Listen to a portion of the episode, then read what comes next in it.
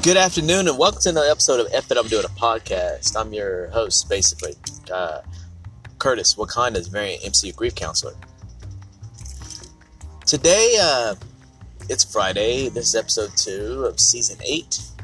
Uh, and I want to talk about some Carpenter films. I haven't been able to sit down and watch my annual watch of Halloween and The Thing and The Fog uh, I'm kind of want to spice it up a little bit. Watch, give me some more Carpenter uh, that I haven't watched in a while. It's been over a year.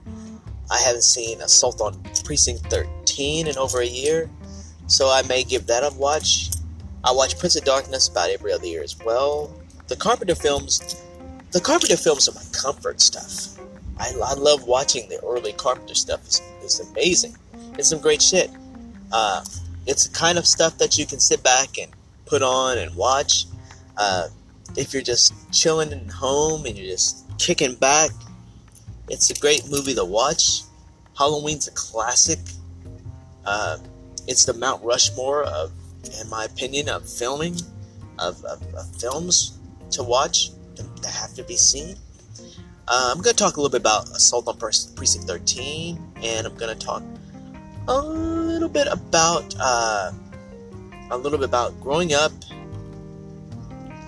and uh,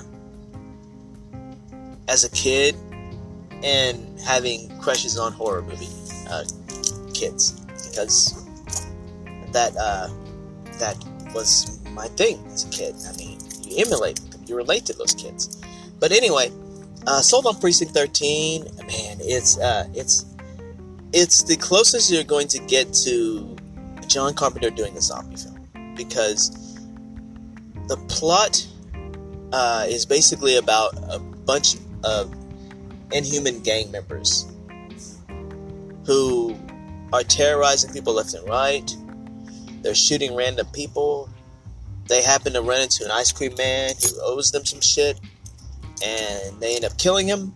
And uh, this random dad and his daughter, played by uh, Holly from Land of the Lost, and she also was in uh, Halloween, not also Halloween. She was in Assault on Precinct 13. She's been in a couple of films over the years, and I always had a crush on her as a kid because you can relate to her, you know, stuff like that. And uh, I always had a crush on her, and I had a crush on uh, uh, the the uh, the uh, one of the kids that babysitted by Jamie Lee Curtis is a Laurie character. I had a crush on her back in the day, and I don't watch reality stuff, so I don't follow them on reality TV stuff. But uh, I I that, that was a crush. Plus, she was in uh, a movie called Escape from Witch Mountain. Uh, the Witch Mountain movies. I, I watched those, you know, and everything. And I had a crush on her, you know, I was a little kid, you know, but that I, I related to that. You know, that, that was my shit. Uh, but where I'm going with this is that Assault on Precinct 13 is the real part of this. Because I didn't see Assault on Precinct 13 immediately. I think it would be years later. I think I was in high school by then. Uh, but this random group, getting back to the movie, this random gang uh, happened to run across this father who's on the phone. Uh, his daughter wanted to get ice cream so bad. He said, No, just wait, just wait. He goes to get a phone call, and while he's trying to get this worked out, his daughter takes off to go get ice cream, and that's when everything happens involving the ice cream guy getting killed. And then he randomly, and then the ice cream guy, the gang member, shoots her. Uh, he leaves his daughter and takes off instead of calling the cops or whatever, and ends up uh, chasing these guys down and getting to a shootout with them and, the, and out of nowhere, you know.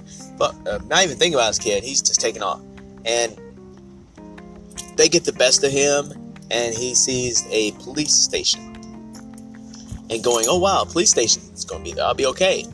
And so he goes off to the police station, and then the story really kicks in because you have this random group of gang members with a bunch of inhuman gang members on top of it Inhuman, I say, because a lot were faceless. They were basically zombies. Uh, attacking the station to kill this old guy because he got the best of them with a couple of shots. and they're trying to break into the police station. The police station, uh, precinct thir- precinct nine is what they called it, uh, is going to get closed the next day.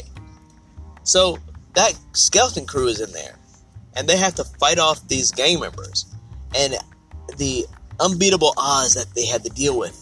You had uh, alliances like uh, by the book cop who had to trust uh, inmate because these gang members are trying to kill everybody. They don't give a fuck. And it was so raw and brutal. And I love the fact that uh, it hasn't, it's still a classic. People, I like that people are not going, oh man, the remake. Oh, there's an original? No, uh, they haven't, I haven't heard anything about the remake in years. I haven't seen the remake in years. Uh, and I like the fact that they're focusing more on the original, Carpenter original, because it's solid. Uh, it doesn't have the classic theme music that John Carpenter brings to the table with everything.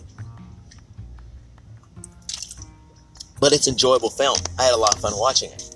And I intend on watching it sometime uh, in October because I've got to get my Carpenter fix beyond watching Halloween Kills later on this month. Next week, in fact. Uh, I think it's a Tuesday when it comes out, so I'm gonna be hyped up to watch Halloween Kills.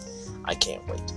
Uh, speaking of Halloween Kills, before I go any further with Assault on Precinct 13, uh, I'm hyped up because I've heard reviews. Uh, one of the reviews that I heard was very vague on the story, uh, other than saying uh, this is probably uh, Jason's Jason is very sinister and mean in this. He was mean in the first one and sinister. His kills were just brutal. I mean, there's that there's that famous tracking shot scene where we see him in the neighborhood. He walks into this random garage, goes into this kitchen, and brutally murders this person, and then walks out. And then this woman he happens to see going into her house, he goes, "Oh fuck it," and he shows up going through her house. And there's the whole shot of her in front of the window on the phone. And then he pops up behind her. And he stabs her takes the phone cord and he know he stabs her and just bashes her head up against the wall up against the window. Bam bam bam. And kills her. No guts her. Yeah he guts her and he bashes her head and then he guts her. And it's so brutal. The whole takedown is like oh my god. I remember being in the theater with my brother watching that. Uh, uh, pre-COVID, and uh, there's a scene that the moment after that kill, it's so relentless and brutal. These kills, you know, one tracking shot, and then the tracking shot follows him to. Uh, he goes into this uh, room, and in this room is a crying baby, and I'm sitting there, going, "Please, Michael, please." I'm saying to myself, "Please, Michael, don't don't kill the baby." don't, don't kill the fucking baby. And instead, he looks at it, does the head tilt, and keeps moving. And I was like, and I breathe. I, I was a, it was a sigh of relief from me. And I remember being in theater, and I breathe I, I, I gasped on that part, and then breathe a sigh of relief like a Denzel meme. Uh, after he walked off, and then what was funny though, the entire audience did the same fucking thing. They were all like, Whew okay. you know, we were all like going, don't do this, Michael. Don't, this is gonna turn this up, this is gonna turn this on a whole other level. We saw him choke out a kid in another part of the film earlier. So, we didn't know what was gonna happen. Man, I love that movie. I, I don't give a fuck what anybody thinks. I, Halloween 2018 is solid. More solid than Halloween H2O or any other remake. Uh, but that's what I like about the John Carpenter stuff. Assault on Precinct 13, it's another solid movie. It's kind of like another zombie flick. He does that in his movies. He's got a couple of movies where he has a relentless marauding group of people trying to get into a building. Uh, the Fog could kind of be like that, where they're trying to get into the church. Uh, uh, what's the other one? The Ghost of Mars, which I hated. I did not like that movie at all. I, it was kind of uneven. It was kind of like, okay, Ice Cube's in it. The species chick is in it.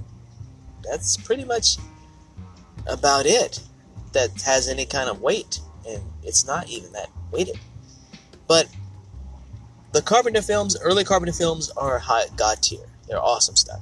They're always on my list of great movies you need to see every every year. They, they never fail. Uh, but Halloween is upon us, and I hope everybody is getting their Halloween fix in. I don't do the eight days, 31 days. I try to do that, you know, to some degree, and I can't. Just I just can't. There's just so much I have to do in, in my work and in my home, uh, so I don't have time for that.